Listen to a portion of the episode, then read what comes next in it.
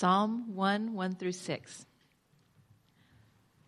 Blessed is the man who walks not in the counsel of the wicked, nor stands in the way of sinners, nor sits in the seat of scoffers. But his delight is in the law of the Lord, and on his law he meditates day and night. He is like a tree planted by streams of water that yields its fruit in season, and its leaf does not wither. In all that he does, he prospers. The wicked are not so, but are like chaff that the wind drives away. Therefore, the wicked will not stand in the judgment, nor sinners in the congregation of the righteous. For the Lord knows the way of the righteous, but the way of the wicked will perish.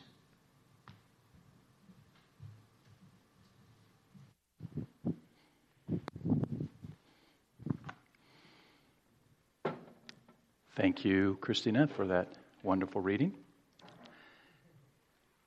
This morning we, uh, we sang a song, uh, one of those uh, few word songs Chad was talking about uh, called Set a Fire.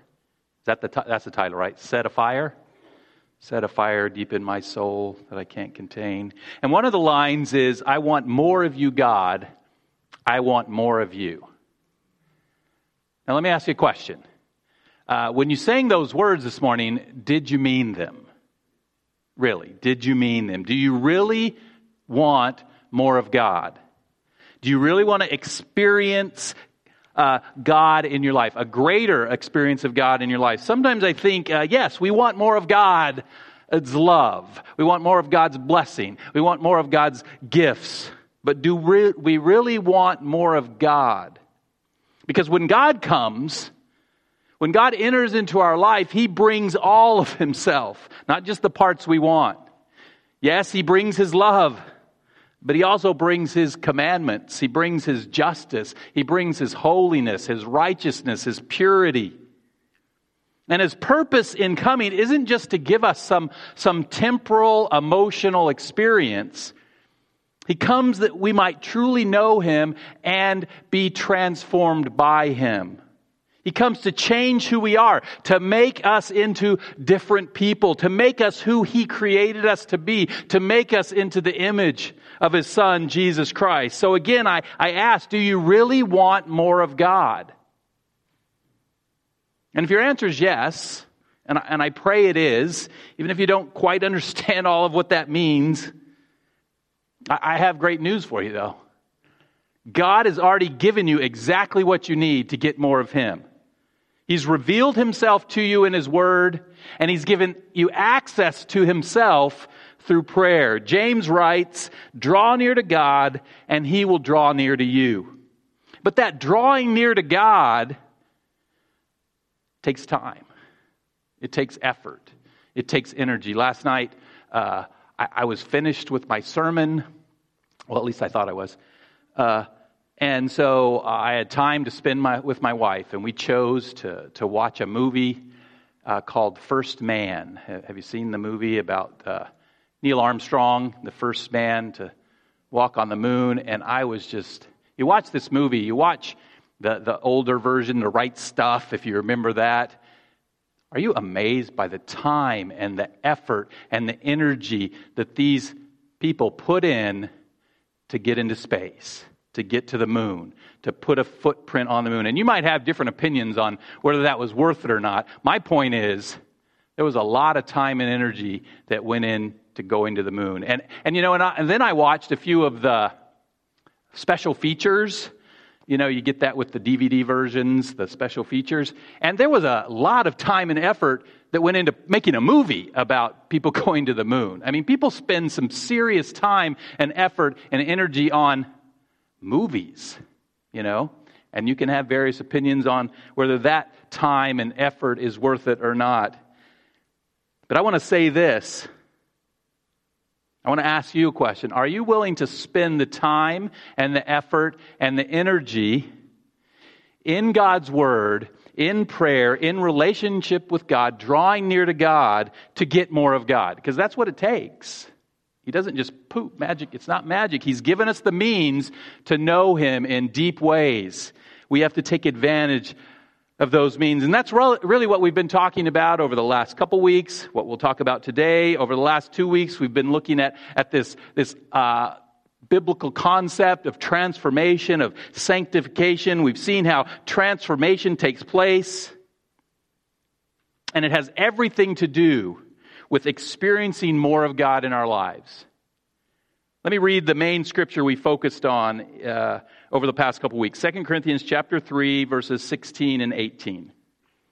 But when one turns to the Lord, the veil is removed.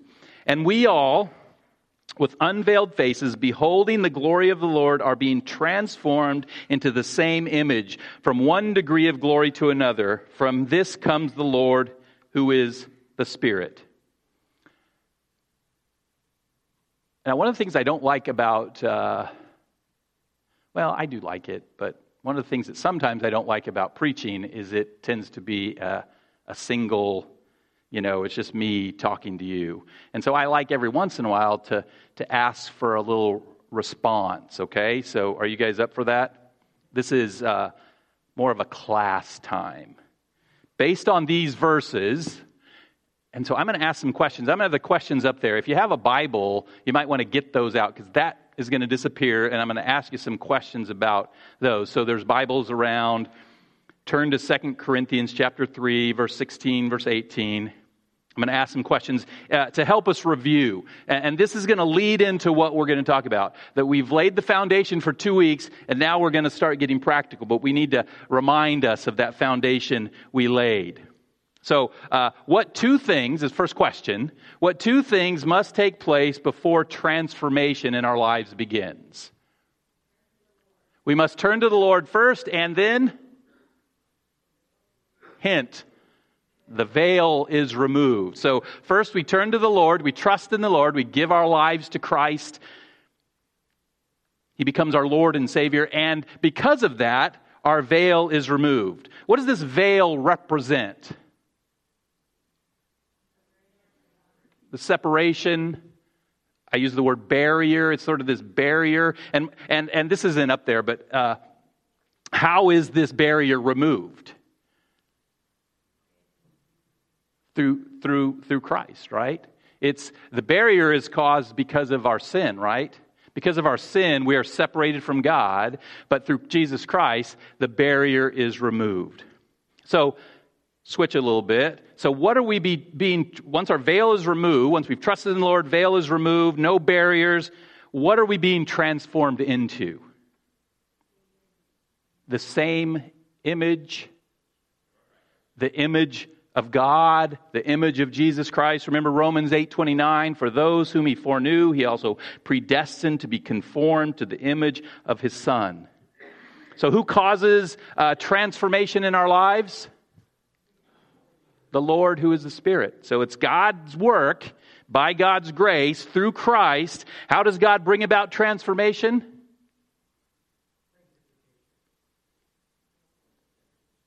through the Holy Spirit, through specifically the verse, if you've got it.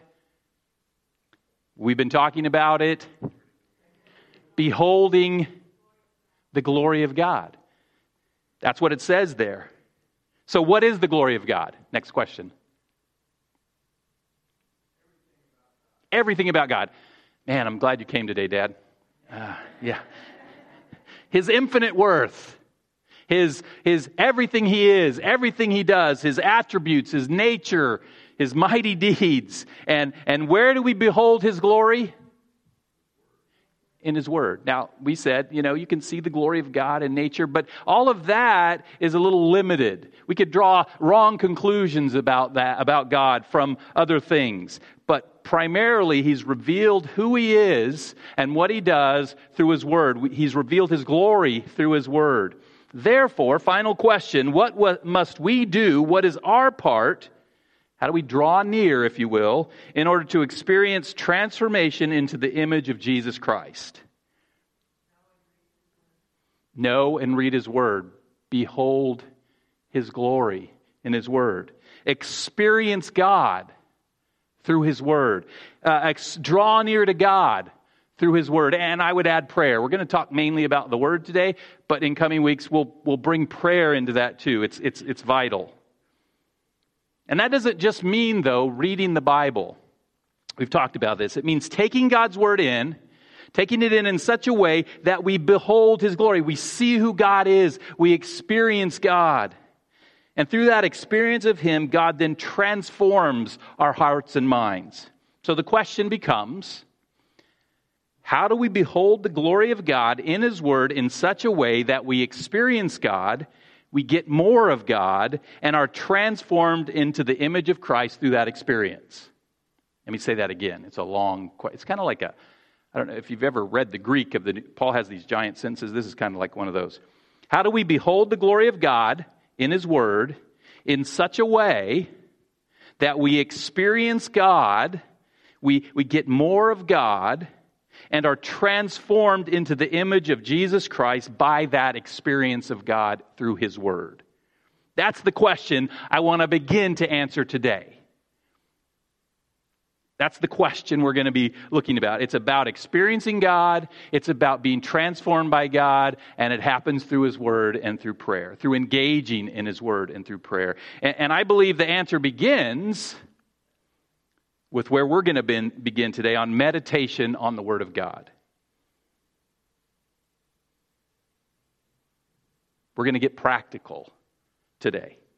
As I mentioned last week, meditation on God's Word is a, uh, it's a, a spiritual discipline. If you get a book of there are books out there, I have several, called Spiritual Dip- Disciplines by different people, and meditation is in all the good books all the good books. Meditation on the Word of God is a spiritual discipline, which means it's not always easy.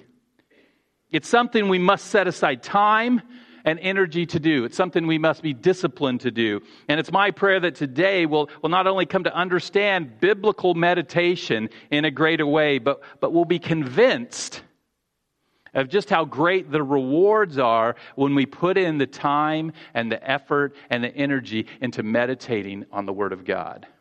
So, would you join me in prayer as we, as we come to the word this morning? Father God, I pray for our time. I pray as we, as we look at your word, talking about your word, Lord, I pray you would open our hearts. You would, you would uh, reveal to us the truth that you have here for us. Lord, I pray that even now we could experience you in such a way that we would be motivated uh, to, on our own, spend more time in your word. Lord, I pray that if there are things uh, that are of me, that those would fall to the wayside, but everything that you would have us hear would be heard uh, loud and clear this morning. In Christ's name, amen. So let's begin just looking at the meaning of meditation. In Psalm 1, uh, verse 1, which uh, Christina read for us this morning, we read, Blessed is the man who walks not in the counsel of the wicked, nor stands in the way of sinners, nor sits in the seat of scoffers. Not going to spend a whole lot of time on that particular verse. But, but, but notice the blessed man does not walk, he doesn't stand or sit in the company of wicked, sinful, scoffing people. There's a time and effort uh, to do that. And this is not how the blessed or the, the happy man, if you will, that's what the, the word means, the happy man. That's not how he spends his time. That's not how he spends his That's the setup for what's to come in verse 2. But instead of spending his time with these things, the author makes it personal. But your delight must be in the law of the Lord, and on his law you must meditate day and night. Just so we're clear what we're meditating on, the word law here in the Hebrew is, is Torah, which can refer to the first five books of the Bible, and probably did when the psalm was written because that was what they had. But the word Torah literally means instruction. So the Torah of the Lord refers to the instructions of the Lord, to the Word of God, if you will, both Old and New Testament. So, so what does it mean to meditate on God's Word? In Psalm 1, the word meditate it includes the ideas of pondering, uh, of thinking about, but it, liter- it literally means uh, to mutter. not mother, not my mutter, but my to mutter. To, to speak, uh, like sort of under your breath, even.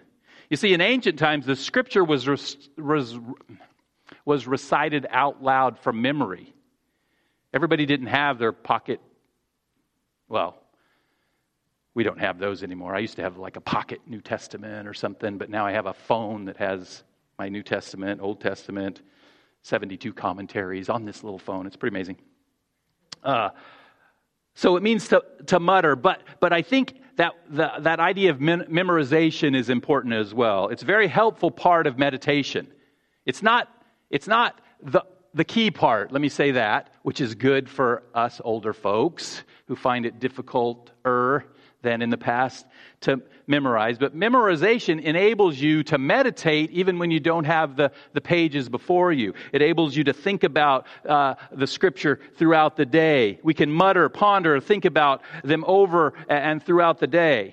Clearly, uh, the kind of meditation, though, that the psalmist is talking about takes time. It takes energy. It takes effort.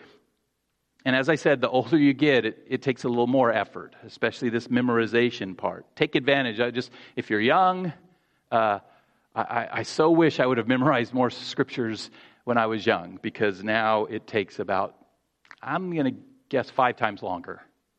And I might be being generous. I memorize them and then I come back the next day and they're gone. So take advantage of your youth. Memorize the script. The most the scriptures I know the best are the ones I memorized when I was in my teens and twenties. Notice that meditation on God's word, God's instruction is a, a day and night activity.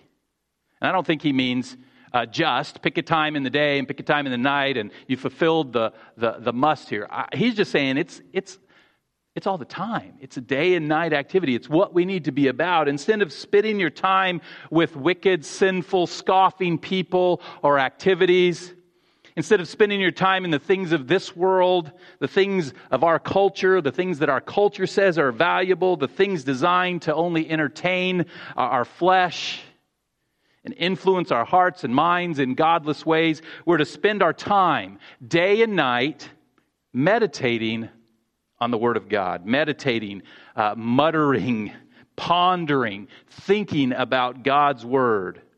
And this makes so much sense, doesn't it? If it's, if it's really the Word of God, if it's really the revelation of God to humanity, what else would we want to spend our time doing? Allowing God through His Word to be the primary overriding influence in our lives, filling our minds with God's revelation of Himself and his plans for you.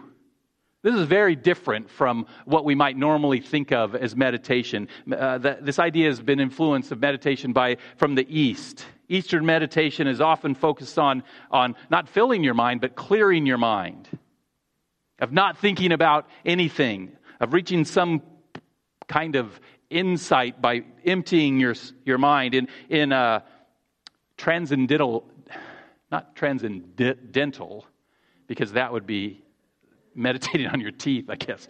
Transcendental meditation, TM, for example, you're directed uh, to repeat a word or a phrase over and over, seeking to clear all thought from your mind so that focused attention is absent. But biblical meditation is specifically focused on filling your mind with uh, the Bible thinking about, pondering, gazing upon, beholding the truth of God's Word. And I use that word truth, the truth of God's Word, for two reasons. First, because God's Word is truth. Remember, Jesus said in John 17, 17, sanctify them. This is, he's praying this. Sanctify them in the truth. Your word is truth. We are sanctified, transformed by the, by the truth of God's word as we allow it to enter in, to penetrate our hearts.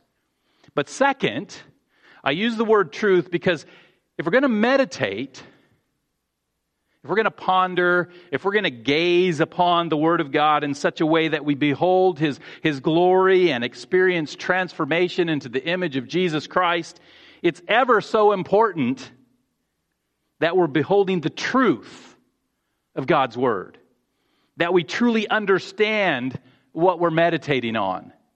Meditation on God's Word means that we put in the time and the effort to understand the true meaning of what we're meditating on. And then we meditate on that truth, that true meaning. Sometimes uh, people read through their Bibles, read through Scripture, looking just, they're looking for something to jump out at them.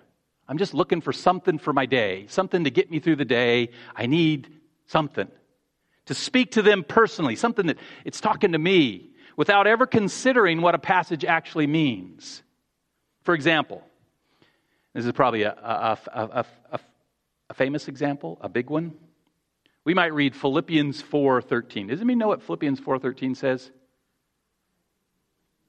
I can do all things. Is it up there? Oh, thanks for not. You can put it up there now. I can do all things. I guess I could look at that, but that is blurry. I could do all things. Is it blurry up there? No, good. I can do all things through him, Christ, if you will, who strengthens me. And we could take time to ponder that, right? Ponder all the things that we want to do in our lives to think about our goals and our aspirations and to begin to envision and, and, trust God even that He will strengthen me to accomplish exactly what I want to accomplish in my life. We could think about that. We could spend time on that. That might even be encouraging to us. Okay, God's going to give me the strength to get, get this business deal. He's going to give me the strength to marry this woman I really like. He's going to do what I want to do, strengthen me. But that's not what the verse means at all. It doesn't mean that God will give you the strength to do whatever you want to do.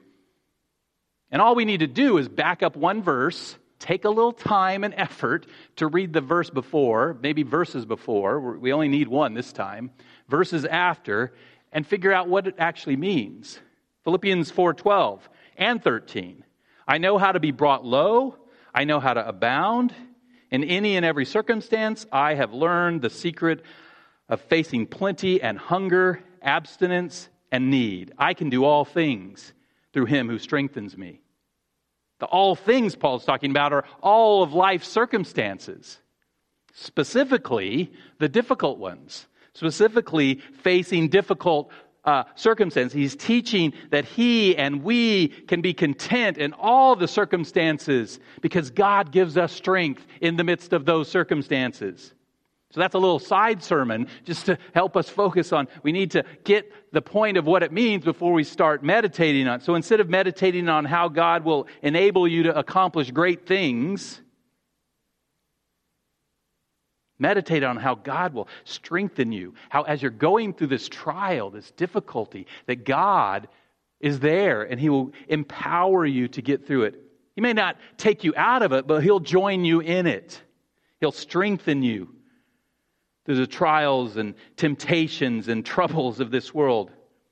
Now, we'll talk next week a little bit more about how to, how to make sure we get the, the true meaning it's not always as simple as reading the verse before. We'll, we'll add to that next week. But, but I hope you see that meditation involves stopping to consider the truth of what you're reading. Sometimes we're so caught up, and I've done this before, because I have a checklist.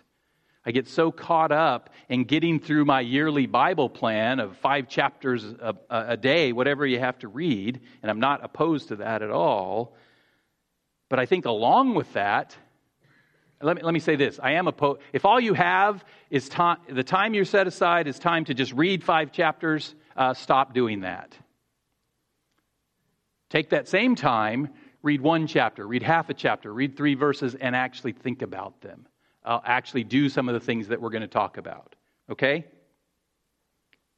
Maybe I know. Uh, maybe use your time in your car to listen to five chapters, but then take your time at your desk uh, to, to read a, a few verses, a few, put it in context. Okay. So sometimes we get caught up, I think, in getting through the Bible. But we, we never stop to ask the question is the Bible getting through to us? Are we taking the time to allow the Word of God to penetrate our hearts and minds? Meditation is more than reading, it's, a, it's even more than pondering. It's more than reflecting, it's applying the truth of God's word to our lives. And one, and one of the ways uh, that's been helpful to me to do that is to ask questions about what I'm meditating on. Tim Keller writes To meditate is to ask yourself questions about the truth, such as Am I living in the light of this? What difference does this make? Am I taking this seriously? If I believed and held to this, how would that change things? When I forget this, how does that affect me and my relationships? These are just some examples that, that Tim Keller gives uh, of questions that can help us meditate, ponder, think about, and apply God's word to our lives. Let me, let me give one example of how this worked for me during uh, my sabbatical.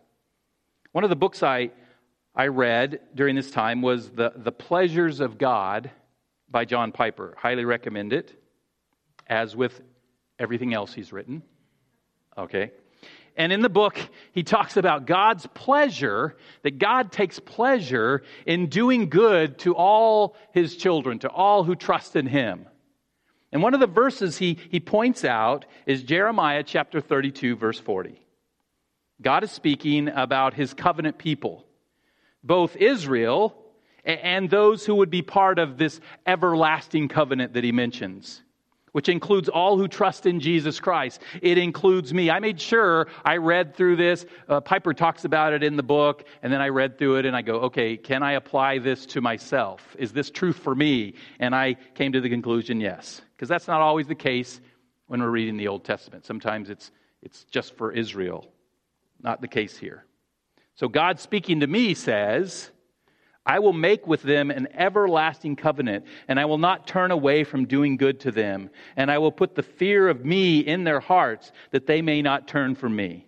Now, I meditated on this in verses before and after, but I just want to, for, for uh, our time, I just want to focus in on thinking about He will not turn away from doing good to me. I began to ask myself, Am I living in light of that truth? Does my life reflect that I truly believe that God will not turn away from doing good to me? Am I taking this truth seriously? Am I living based on the truth that God right now is about doing good in my life? When I face difficulty, trials, temptations, do I believe God is right there doing good right then? And as I thought about it, I realized, you know what? I have a pretty good theology. You know, I went to good, good schools, I went to good churches. I know the truth of God's word. I've memorized Romans 8 28. All things work together for good for those who love God and who are called according to his purpose. So, yes, I believe God will turn away, uh, will, will not turn away from doing good to me. I believe that in my head. But I also realized as I began to meditate because uh, in the past, I would just pass over, okay, yeah, that's true. I know that. I realized that really, that truth that I've known for uh, lo these many years hasn't penetrated my heart. I knew this because as I pondered this verse, I realized that when I face difficulty and trials and really anything I don't like, I inevitably turn to worry. I turn to fear what might happen. I, I create scenarios in my mind of worst case things, and I often act in fear, not in faith, that God is doing good in me. And so, out of that time of meditation came a, a, time of, of realization of just how much God loves me and how much I don't actually trust Him. And that led to a time of prayer, a time of confessing my sin, of unbelief, of lack of trust in God, and a time of asking God uh, to bring transformation, to change my heart, to allow the truth, this truth particularly, that He is always about doing good for me, to penetrate my heart, to take away my fears and replace them when, with faith in Him, especially when, when things aren't looking like I want them to look. Faith that He would never turn away from doing good in my life. And as a result, out of that time of meditation and prayer, I was transformed. Uh, I wasn't made perfect, but my fear was lessened and my faith in God was increased. I moved along the road of transformation through the process of meditating on the Word of God. And so, by degree, I became, in that time, more like Jesus Christ. And it began with meditation on the truth of God's Word. Side note of a long way to go. So do we all, but there's that promise of degree by degree, moment by moment, God is involved in transforming us into the image of His Son. And I don't know how to say it any stronger. If you desire to experience more of God in your life, if you were singing that song, I want more of you, God, if you desire to be transformed to be more like Jesus Christ, then you must meditate, not just read, not even just study. You must meditate, think about, ponder, reflect, apply, ask questions based on the truth of God's Word. You have to make meditation a priority in your life. You have to set aside specific times, day and night, to read, to study, to meditate, because you still have to read. You, we'll talk more about this next week. You still have to study. You still have to know, get to, the, get to the meaning there, but then you have to take it into the application, to the meditation part of the Word of God. It takes time, it takes effort, it takes energy. We can't get past that. And, and I'll just add this, and, and we can do this together. This isn't just a, an alone thing. We're doing it now. This morning, on Sunday mornings, we, we do it. We look at God's Word. I hopefully help you maybe understand a passage in a different way, hopefully the correct way. Be Berean Christians and go home and check me out. But then, but then hopefully, after a Sunday morning, you've got a new passage of Scripture that you can meditate on because we've studied it together. We do it in our small groups. We study passages. Uh, Tom was bringing to the elders the, some of the questions that his small group is asking about passages, and they're getting at the meaning of those passages. And, and then you can go home and you can meditate on those passages. You have to put in the time and effort, both as a congregation as as individuals, to draw near to God, to behold His glory through His Word. This is really the, the first step in experiencing the transformation that God offers you, that God has for you. But I know, I know uh, personally, it can be difficult. Chad mentioned uh, that we, and this is this Southern California, busiest, one of the busiest places in the United States, which probably means in the world. One of the great problems of our culture is that it's so filled with things that take our time, that take our effort, that take our energy. We have to make choices. We're only given 24 hours in a day, and, and most of us have to sleep at least three of those, right? We have to make choices about how we'll use our time and energy. A lot of us uh, have actual jobs where, that aren't like mine, where I get to do this in my job. Sorry. That's why I get to come here and hopefully help you guys with what I've done during the week. But we have 40 hours a week given just to doing the work and we have to do that. So we have to make choices, sometimes brutal choices with what we're going to do with our time. And sometimes our time in God's Word and prayer gets pushed to the back burner. So I want, I want us to notice that Psalm 1, in Psalm 1, we're not only uh, have this command to meditate. First of all, it's a command. We'll, we'll talk about that. Uh, you must meditate day and night. But we're also given the motivation of meditation. Verse, uh, verse 2 again, Psalm 1. But your delight must be in the law of the Lord, and on his law you must meditate day and night. Again, law, instruction, the word of God. So, so we've seen that what it means to meditate. We, we've seen how meditation is the beginning step in transforming us. And so I hope that God is already motivating you. I hope you're a little bit man, I want to get to the, I want to get into meditating. I haven't done that before. I really want to stop and consider and reflect and ask questions about a passage in God's Word. I hope you're being motivated, but here in these verses, we see what our motivation can be. It's interesting how the author puts it. But your delight must be in the law of the Lord. Uh, notice it's a command, it's a requirement, it's even a duty. Your delight must be, but it's a duty uh, to delight. And that word delight means to take pleasure, to, to have joy in. We're commanded to take pleasure in the Word of God. And what that says to me and, and what I've experienced is this sometimes my heart isn't drawn to my Bible. Even though I know it's filled with God's life transforming glory, I still want to take uh, delight in something else. I want to fill my time, my effort, my energy with something else uh, TV, movies, books, YouTube videos. Those first three were mine. Now, these others aren't things I do, but I know they're a thing. YouTube videos, I don't understand them. Social media, I don't, I don't get it. But some other uh, more, uh, more mindless entertainment is sort of, I think, our thing these days that we want to pursue. Or, or even, you know, uh, those could be seen as though those are negative. Not, all, not in all cases, but in some. But even good things. But even good things can, can, can take our time away from uh, meditating, spending time in God's Word, our, our family and our friends. Good things. Spend time with your family, spend time with your friends, but don't do it to the expense of not spending time with the Lord. The Lord, His Word, knowledge of Him, beholding His glory has to be a priority. But we're just not delighted to pick up our Bibles. We're, we're a very forgetful people, I think. I know I am. Even, even though we have, I pray we have, experienced God through His Word. There's been times in your life you've, you've had the, read through the Bible, you've been in a service, you've been in a small group, and you, God really spoke to you.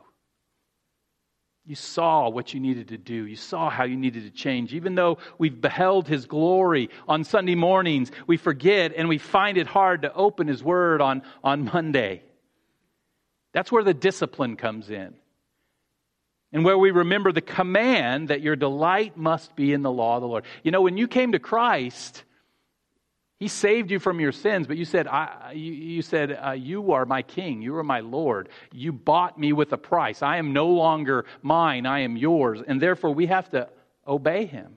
So, our motivation, maybe it begins in the duty of obedience to the one who gave his life for us. We open our Bibles and we begin to read because Jesus Christ asks us to, He commands us to. We take the time and the effort to stop and consider what we're reading. To ask probing questions about how this verse is related to our lives. We pray that God would make His Word a reality in our lives.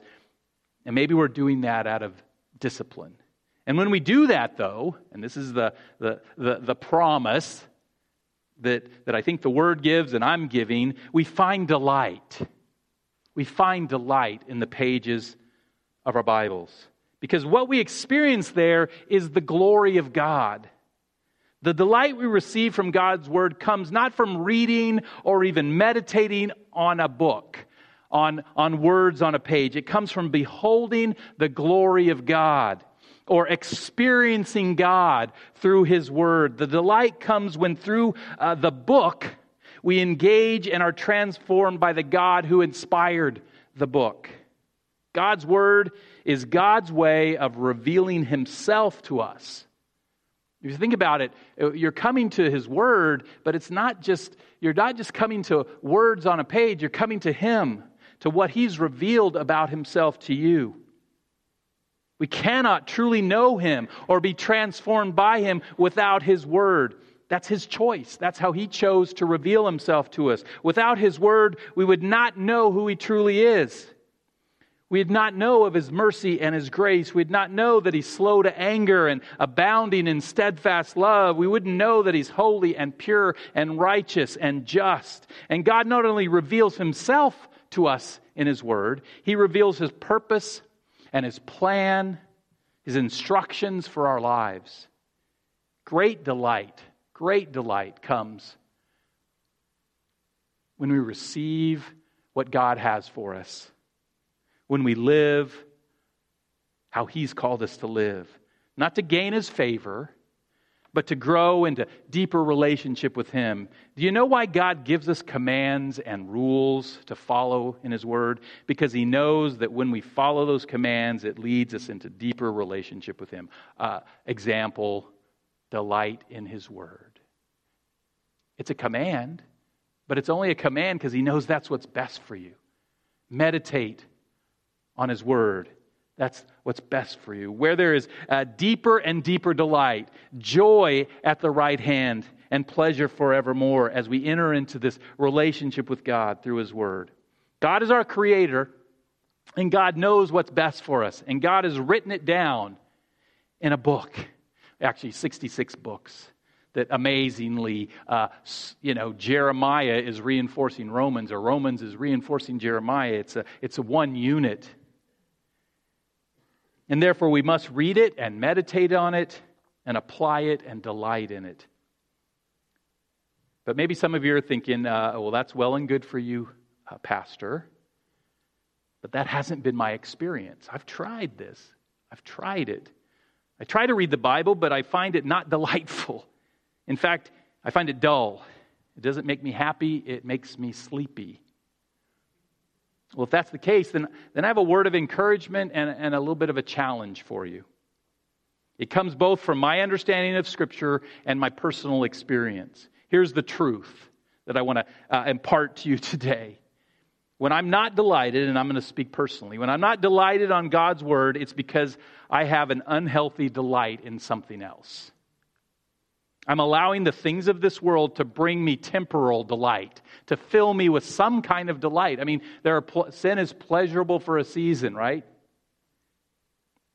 I've allowed the wicked, sinful, scoffing things of this world, my culture, to get into my heart and my head. I've allowed the world to influence my thoughts and my emotions. So, of course, I mean, there's this contrast between the world, the flesh, and the devil, and, and, and the Word of God and God Himself. And so, if I'm filling myself with those things, of course, the Word won't delight me. But when I consistently, it takes time, it takes time, turn those things off, whatever those things are,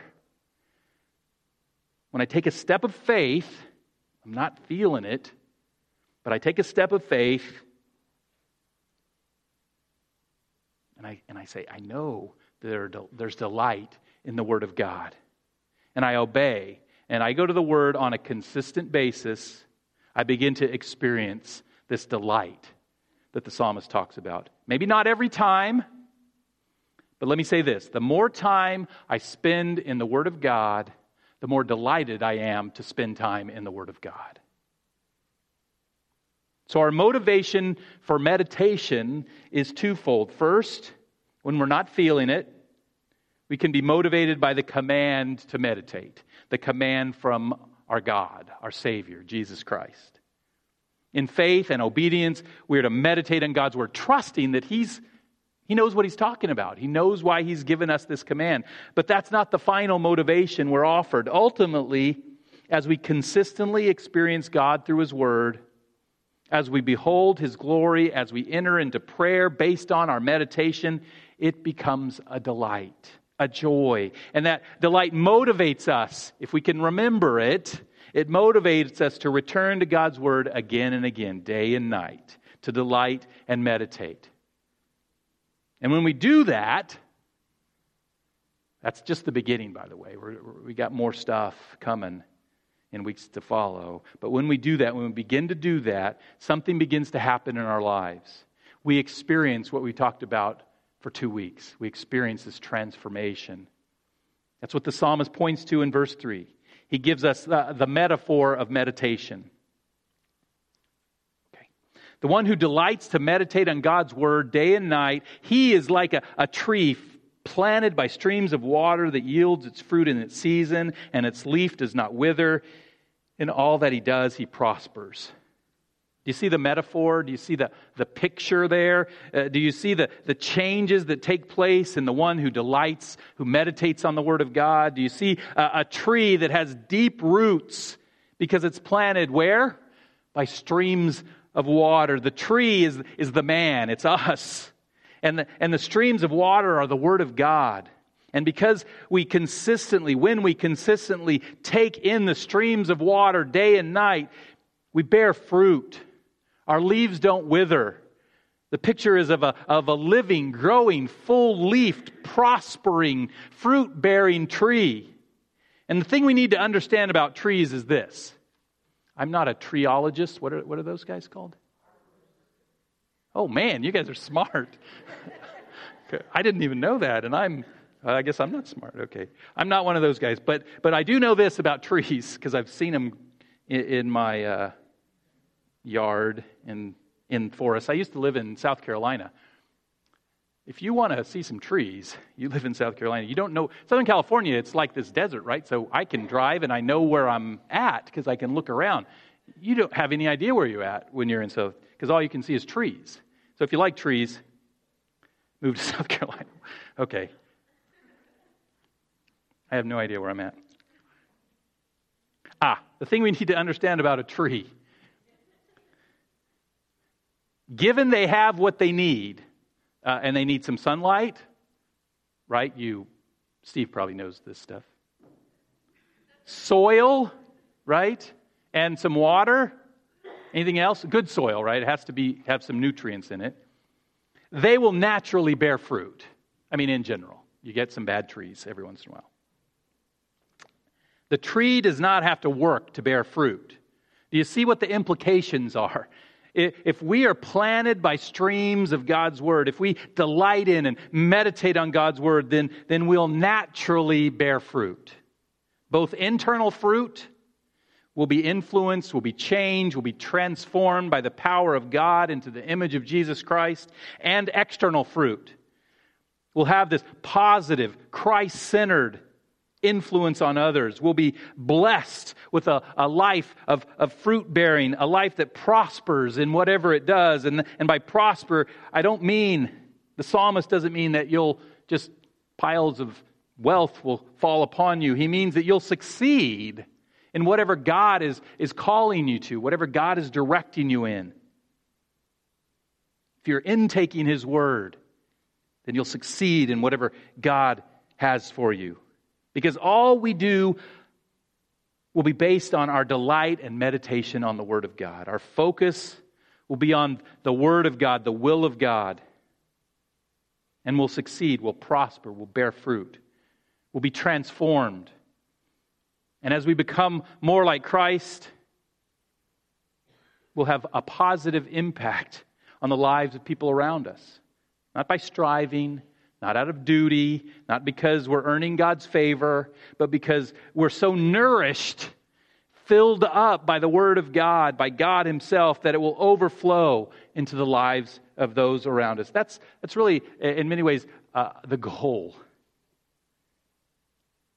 To be so transformed by the Word of God, to engage with God to such an extent that our lives, uh, like that tree, bear much internal and external fruit. Our meditation on the Word will have an impact on the world. Jesus says something similar in John 15, verse 5. I am the vine, you are the branches. Whoever abides in me and I in him. I always find it interesting how Jesus, John 1, is called the Word. Whoever abides in me abides in the Word. He it is that bears much fruit, for apart from me you can do nothing. Abiding, uh, remaining, dwelling, staying in Christ, in relationship with God, through the word and prayer results in bearing much fruit. Delighting in, meditating on God's word brings us into this abiding, staying, dwelling relationship with Jesus Christ. And the result, again, is, is much fruit. So I'd sum up Psalm uh, chapter 1 this way. If you want to be blessed, if you want to, and that, that word blessed, we didn't talk much about it, but, but happy, satisfied in this life, if you want to be internally transformed by God, if you want more of God, as the song says, if you, if you want to be externally used by God in the lives of others, then you must delight and meditate on the Word of God. That's worthy of your time and your effort and your energy. Amen? That's where we're going to end today. Next week, we're going to talk more about how, how we practically meditate on, and we'll transition into prayer uh, uh, based on the Word of God. But it, it's time now to uh, turn to the, the Lord's table. However, as we do, as we turn to the uh, communion table, we're not turning away from meditation. Do you realize that communion is a time of meditation? It's this opportunity that Jesus gave his church on a, you know, we do it monthly, you can do it more, basis. When we come to the Lord's table to share the, the bread and the cup, it's a time of remembrance. Do this in remembrance of me, Jesus said. A time to stop, a time to think about, a time to ponder, to, to remember what Jesus did on the cross for us to think about the meaning of his broken body, of his spilt blood, to gaze upon the glory of God who sent his son to die in your place and in mine, to behold his glory and to experience as we behold his glory in the, in the symbols of this table, to experience a degree of transformation. It's my prayer that that as we experience community together this morning, as we behold the glory of God in the face of Jesus Christ, that we'll through this experience be transformed into his image. Would the ushers and the worship team come forward as I pray? Father God, I pray for our time, our time of meditation this morning, meditation on the glory of, of God seen in the cross of Jesus Christ, seen in how far God was willing to go to reconcile us to himself, to redeem us, to bring us back into relationship with him. Lord, as we meditate on that, as we think about that, as we symbolically uh, have elements to remember that, Lord, I pray you would penetrate our hearts, penetrate our minds, penetrate our hearts, that we might be transformed one degree of glory to another into the image of Jesus Christ. Amen. So the ushers are going to distribute the bread and the cup. I'd ask that you hold on to, to both so we can take them together. Also, at Bridges, uh, communion is a time for all who trust in the Lord Jesus Christ as their Savior. No matter if you're a regular attender or a visitor, you're welcome uh, to participate. And then Chad's going to lead us in a song as we distribute the elements.